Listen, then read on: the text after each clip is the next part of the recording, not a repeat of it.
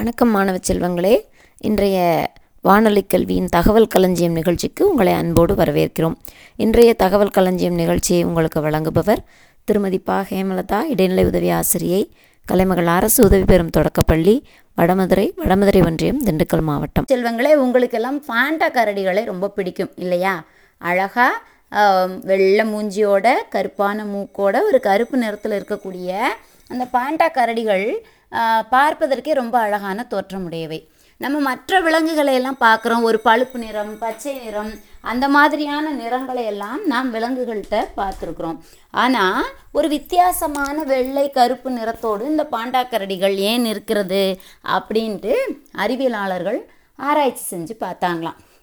அந்த ஆராய்ச்சியின் விளைவாக அவர்கள் கண்டறிந்த ஒரு உண்மை என்ன அப்படின்னா இந்த கருப்பு வெள்ளை நிறமானது பழுப்பு மற்றும் பச்சை நிற இலைகள் நிரம்பிய காடுகளில் இந்த பாண்டா கரடிகள் வாழும்போது மற்ற விலங்குகளிடமிருந்து அவைகளை பாதுகாக்குதான்.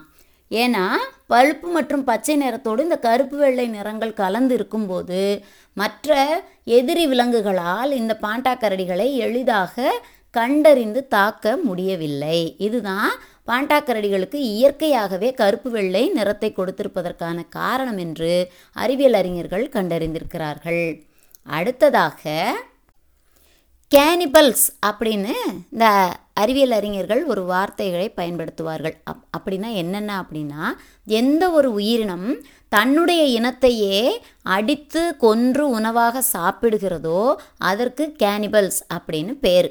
இந்த போலார் கரடிகள் அதாவது பனி துருவங்களில் துருவ பகுதிகளில் வாழக்கூடிய பனிக்கரடிகள் என்று அழைக்கப்படும் போலார் கரடிகள் சில நேரங்களில் கேனிபல்ஸாக மாறிவிடுகிறதாம். என்ன காரணம் அப்படின்னு பார்த்தோம்னா தங்களுக்கு தேவையான இறை கிடைக்காத சூழ்நிலையில் அவை பசியின் கொடுமை தாழாமல் தங்களுடைய இனத்தைச் சேர்ந்த மற்ற கரடிகளையே கொன்று உணவாக சாப்பிடக்கூடிய ஒரு கட்டாயத்திற்கு ஆளாகின்றதாம்.